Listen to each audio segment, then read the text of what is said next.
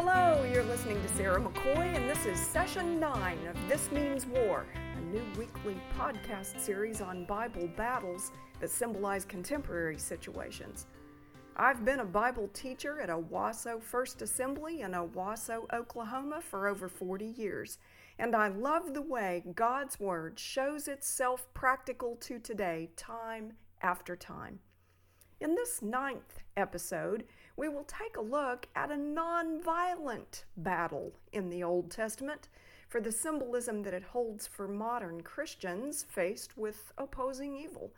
And then we'll see how other Old and New Testament verses support that symbolism. So come with me to about 850 BC, and we are in the life of the prophet Elisha. His name means God is salvation, and you might recall that he was mentored by the famous Elijah. He was his student for several years before the scripture says that Elijah was caught up into heaven in a flaming chariot of fire. Elisha, his successor, ministered for 50 years and he ran prophet schools in Bethel and Jericho and Gilgal. So here we are in 2 Kings chapter 6 verse 8. Now the king of Aram was at war with Israel. Well, Aram is another name for Syria, and its capital city was Damascus, like it still is. It is to the northeast of Israel. But we go on, 2 Kings 6. After conferring with his officers, he said, I will set up my camp in such and such a place. The man of God sent word to the king of Israel Beware of passing that place because the Aramaeans are going down there. So the king of Israel checked on the place indicated by the man of God. Time and again, Elisha warned the king so that he was on his guard in such places. This enraged the king of Aram. He summoned his officers and demanded of them, Tell me, which of us is on the side of the king of Israel? None of us, my lord the king, said one of his officers. But Elisha, the prophet who is in Israel, tells the king of Israel the very words you speak in your bedroom. Go find out where he is, the king ordered, so I can send men and capture him. The report came back he's in Dothan, so he sent horses and chariots and a strong force there. They went by night and surrounded the city. You may remember that by this time in Israel's history, they had become two separate nations. There was the northern kingdom of Israel and the southern kingdom of Judah. The northern kingdom of Israel had a king who was not descended from David, and he reigned from the capital city of Samaria. It was the southern king of Judah that had Jerusalem as his capital and was descended from David. So we're talking about the city of Dothan, which is in the region called Samaria and not very far from the capital city of Samaria where the king was. Verse 15 When the servant of the man of God got up and went out early the next morning, you know, the servant of Elisha, they were in the city of Dothan, and the Aramaeans had come to the city of Dothan. An army with horses and chariots had surrounded the city. Oh, no, my lord, what shall we do? the servant asked. Don't be afraid, the prophet answered. Those who are with us are more than those who are with them. And Elisha prayed, Open his eyes, Lord so that he may see.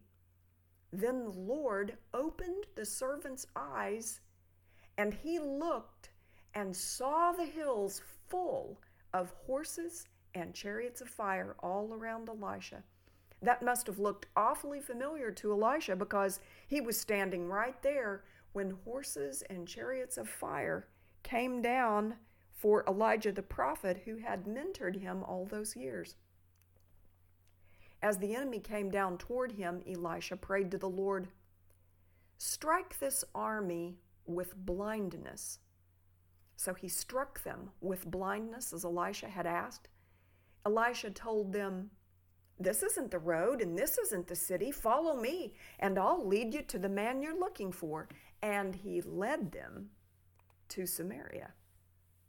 Just a little bit south of Dothan, where they were, can you even imagine the terror and confusion that those soldiers experienced when they suddenly went blind?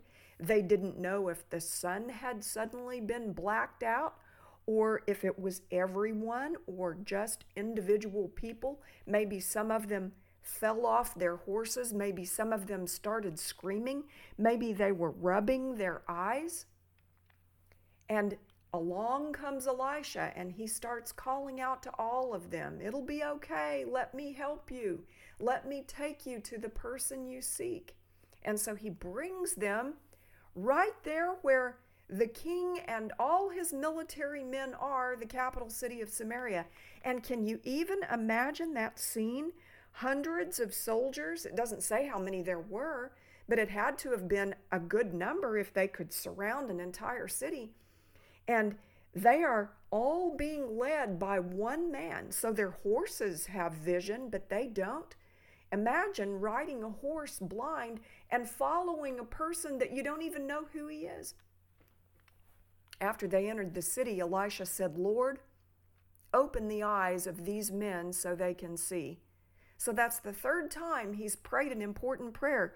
First, he wanted the Lord to open the eyes of his servant, and then he wanted the Lord to blind the eyes of the Aramaeans, and now he wants the Lord to open the eyes of the Aramaeans.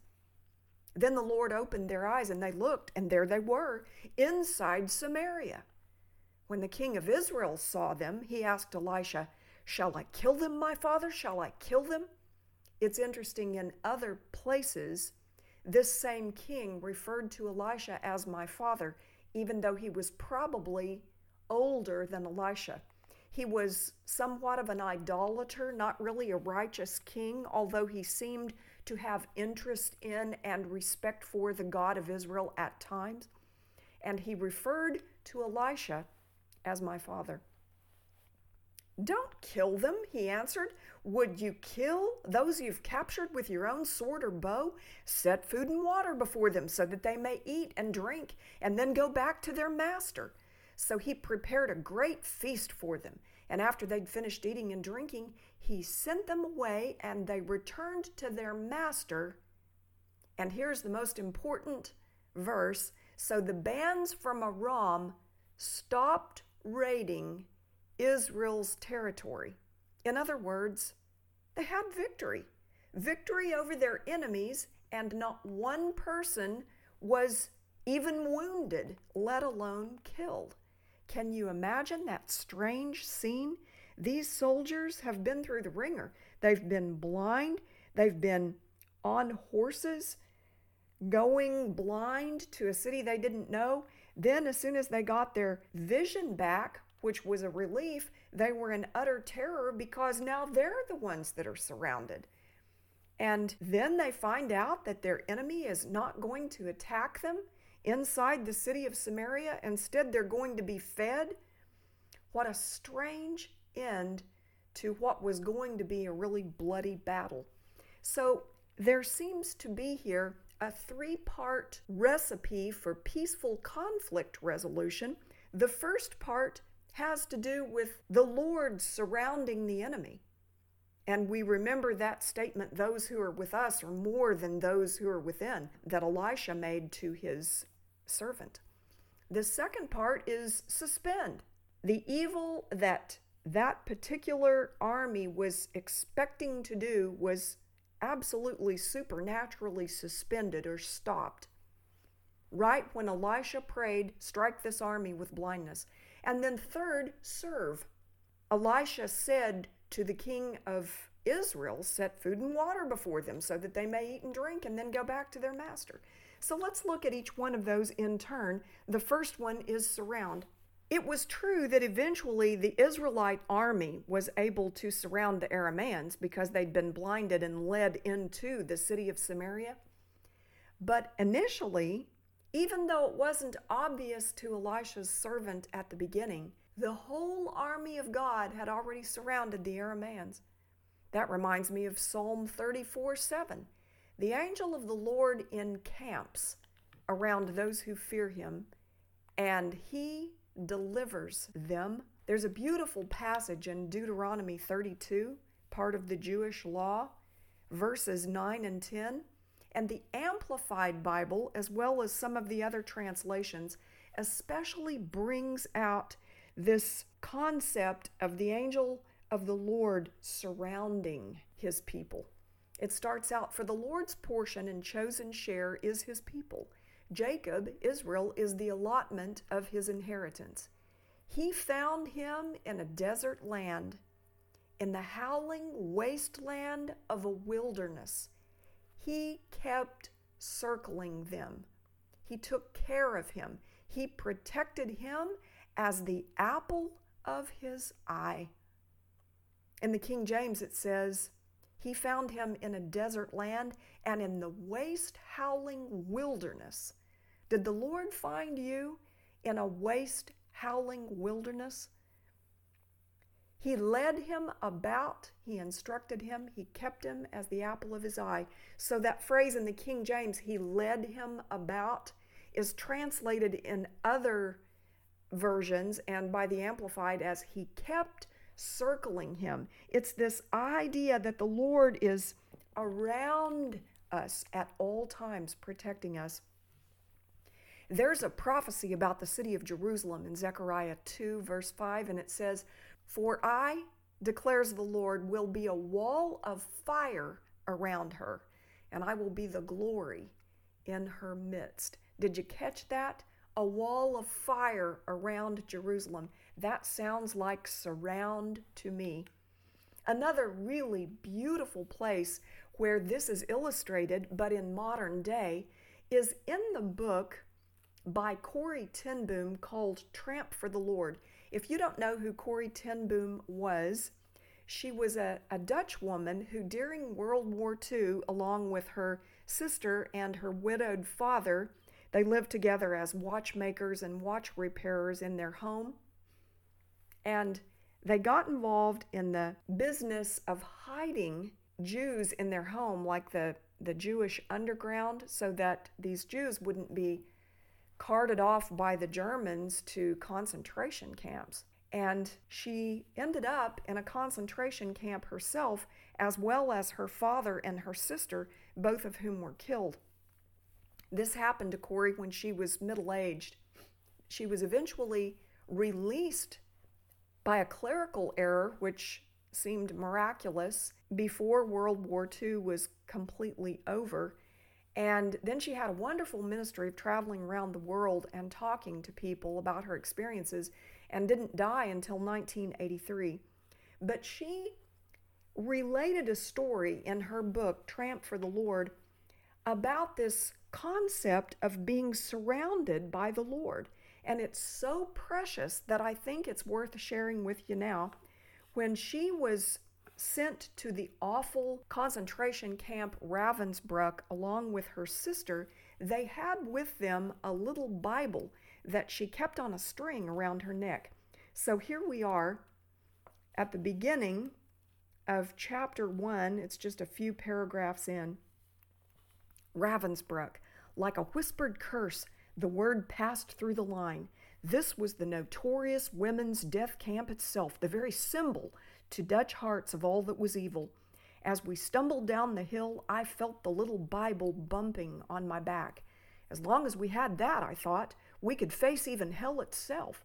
But how could we conceal it through the inspection I knew lay ahead?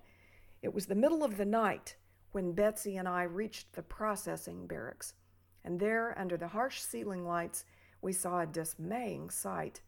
As each woman reached the head of the line, she had to strip off every scrap of clothes, throw them all onto a pile guarded by soldiers, and walk naked past the scrutiny of a dozen guards into the shower room. Coming out of the shower room, she wore only a thin regulation prison dress and a pair of shoes. Our Bible how could we take it past so many watchful eyes? Oh, Betsy, I began, and then stopped at the sight of her pain whitened face.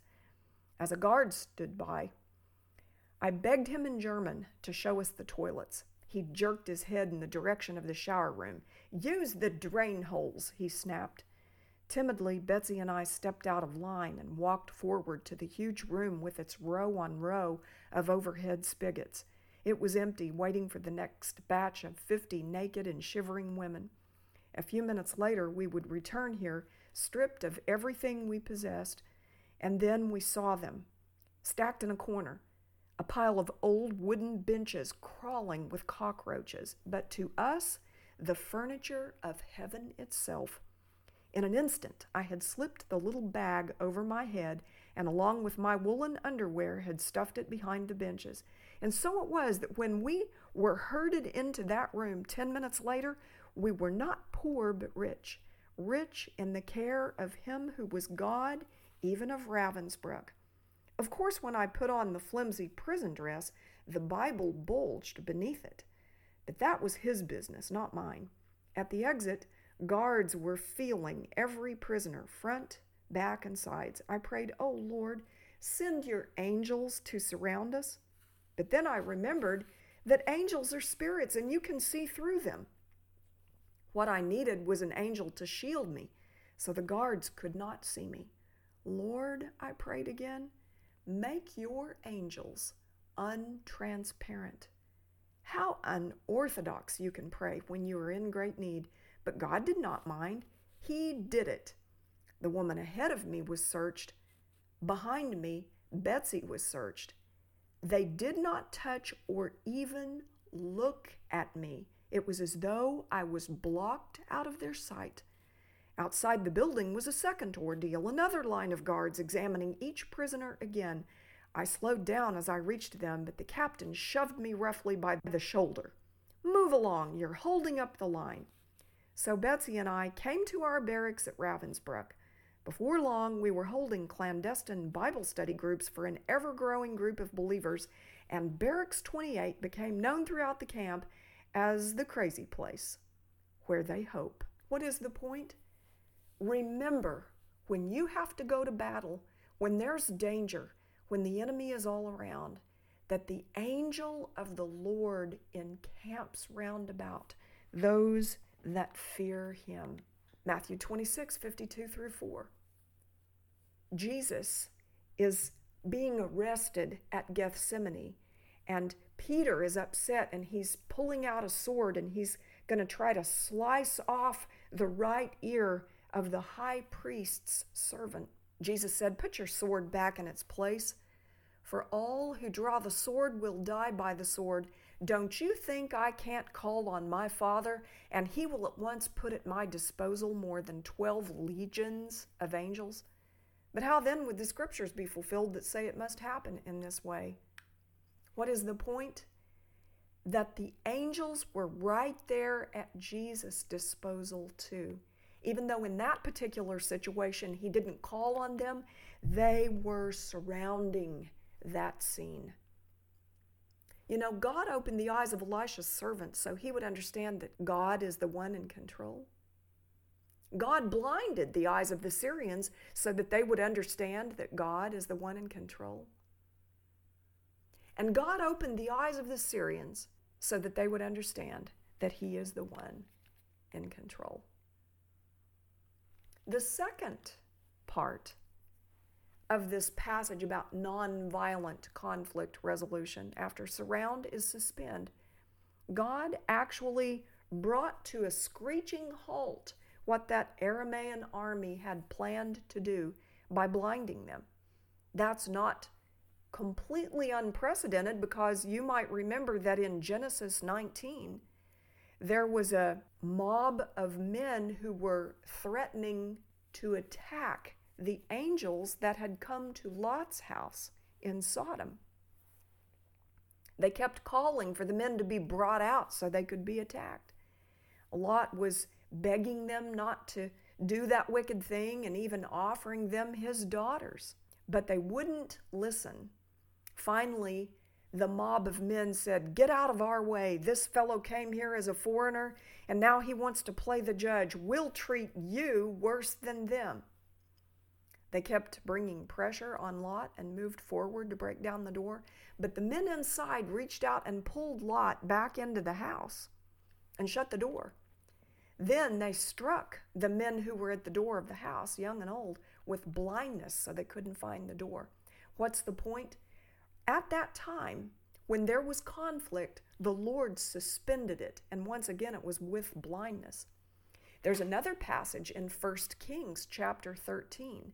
The king at that time of the northern kingdom of Israel was wicked Jeroboam, and he had led the people into idolatry. And so the Lord sent a prophet to proclaim that eventually the idolatrous priests would actually have their bones burned on the altar that Jeroboam had consecrated. And when Jeroboam heard what the man of God cried out against the altar at Bethel, he stretched out his hand from the altar and said, Seize him. But the hand he stretched out toward the man shriveled up so that he couldn't pull it back. In other words, there was another case where someone was opposing God and his evil was suspended right then and there. In fact, he asked the prophet to pray for him so that his hand would be restored and he could pull it down again. And the prophet did so. God healed the king. But I'll tell you one thing the king didn't try that anymore. Hop to the New Testament and we look in Acts chapter 9 when Saul of Tarsus, who would become the Apostle Paul, was on the road to the Syrian capital of Damascus, going to look for Christians so he could arrest them and throw them in prison. You probably remember that he was suddenly blinded by a light from heaven that flashed around him, and he fell to the ground and heard a voice saying, Saul, Saul, why do you persecute me? And he said, Who are you, Lord? The response was, I'm Jesus, whom you're persecuting. Now get up and go into the city, and you'll be told what you must do. Anyway, the point was Saul was opposing the Lord, and his evil actions were at that time suspended. He could not go on because he was blinded. In Acts 13, there was a sorcerer whose name was Elymas who was opposing the Apostle Paul. And it says that Paul, filled with the Holy Spirit, looked straight at Elymas and said, You're a child of the devil and an enemy of everything that's right. You're full of all kinds of deceit and trickery. Will you never stop perverting the right ways of the Lord? Now the hand of the Lord is against you. You're going to be blind for a time, not even able to see the light of the sun. And that man's evil actions were suspended. Now, the Lord does not always simply halt the evil at hand, but this is a case that is supported by a lot of other cases in Scripture where the Lord did that very thing. And you may recall that in the story that we're actually focusing on today in 2 Kings 6 with Elisha, that it came about because Elisha prayed. Elisha said to the Lord, Blind these Aramaeans. And the Lord did so. I wonder if there is a time when you are being unjustly opposed by people who are absolutely doing wrong that you could pray, Lord, halt this. Lord, stop this in its tracks. So we began with surround, and then we looked at suspend, and the last of these three steps in peaceful conflict resolution is the surprising serve. We think of do unto others as you would have them do unto you, or the passage in Romans about heaping coals of fire on a person's head by returning good for evil as a New Testament concept. But did you know that it can be found in the Old Testament in more than one place? If you go back to the Jewish law, Exodus chapter 23, verses 4 and 5, it says, If you come across your enemy's ox or donkey wandering off, be sure to return it. Did you catch that? It wasn't your friend's ox or donkey, it says if you come across your enemy's ox or donkey wandering off, be sure to return it. If you see the donkey of someone who hates you fallen down under its load, don't leave it there. Be sure you help them with it. Proverbs 25, verses 21 and 2. If your enemy is hungry, give him food to eat. If he is thirsty, give him water to drink. In doing this, you will heap burning coals on his head, and the Lord will reward you. That passage was echoed in the New Testament book of Romans, written by Paul, starting in chapter 12. Don't repay anyone evil for evil. Be careful to do what's right in the eyes of everyone. Verse 18 If it's possible, as far as it depends on you, live at peace with everyone. Don't take revenge, my dear friends, but leave room for God's wrath, for it is written, It is mine to avenge, I will repay, says the Lord. On the contrary, and here he is quoting Proverbs 25 that I just read If your enemy is hungry, feed him. If he's thirsty, give him something to drink. In doing this, you will heap burning coals on his head. Don't be overcome by evil, but overcome evil with good. I was talking earlier about when Jesus was arrested in Gethsemane before his crucifixion, and Peter tried to cut off the right ear of the servant of the high priest. Well, he accomplished that. And in Luke 22, it says, Jesus told Peter, No more of this, and he touched the man's ear and healed him. He's just hours before going to the cross. These are his sworn enemies.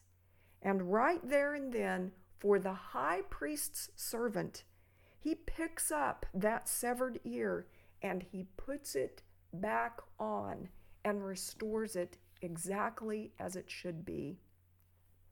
1 Peter 3 8 and 9. Finally, all of you have unity of mind, sympathy, brotherly love, a tender heart, and a humble mind. Don't repay evil for evil or reviling for reviling, but on the contrary, bless. For to this you were called, that you may obtain a blessing. What a remarkable recipe for peace 2 Kings 6 has for us, and it works still today. First of all, remember God surrounds the enemy. You don't have to be afraid.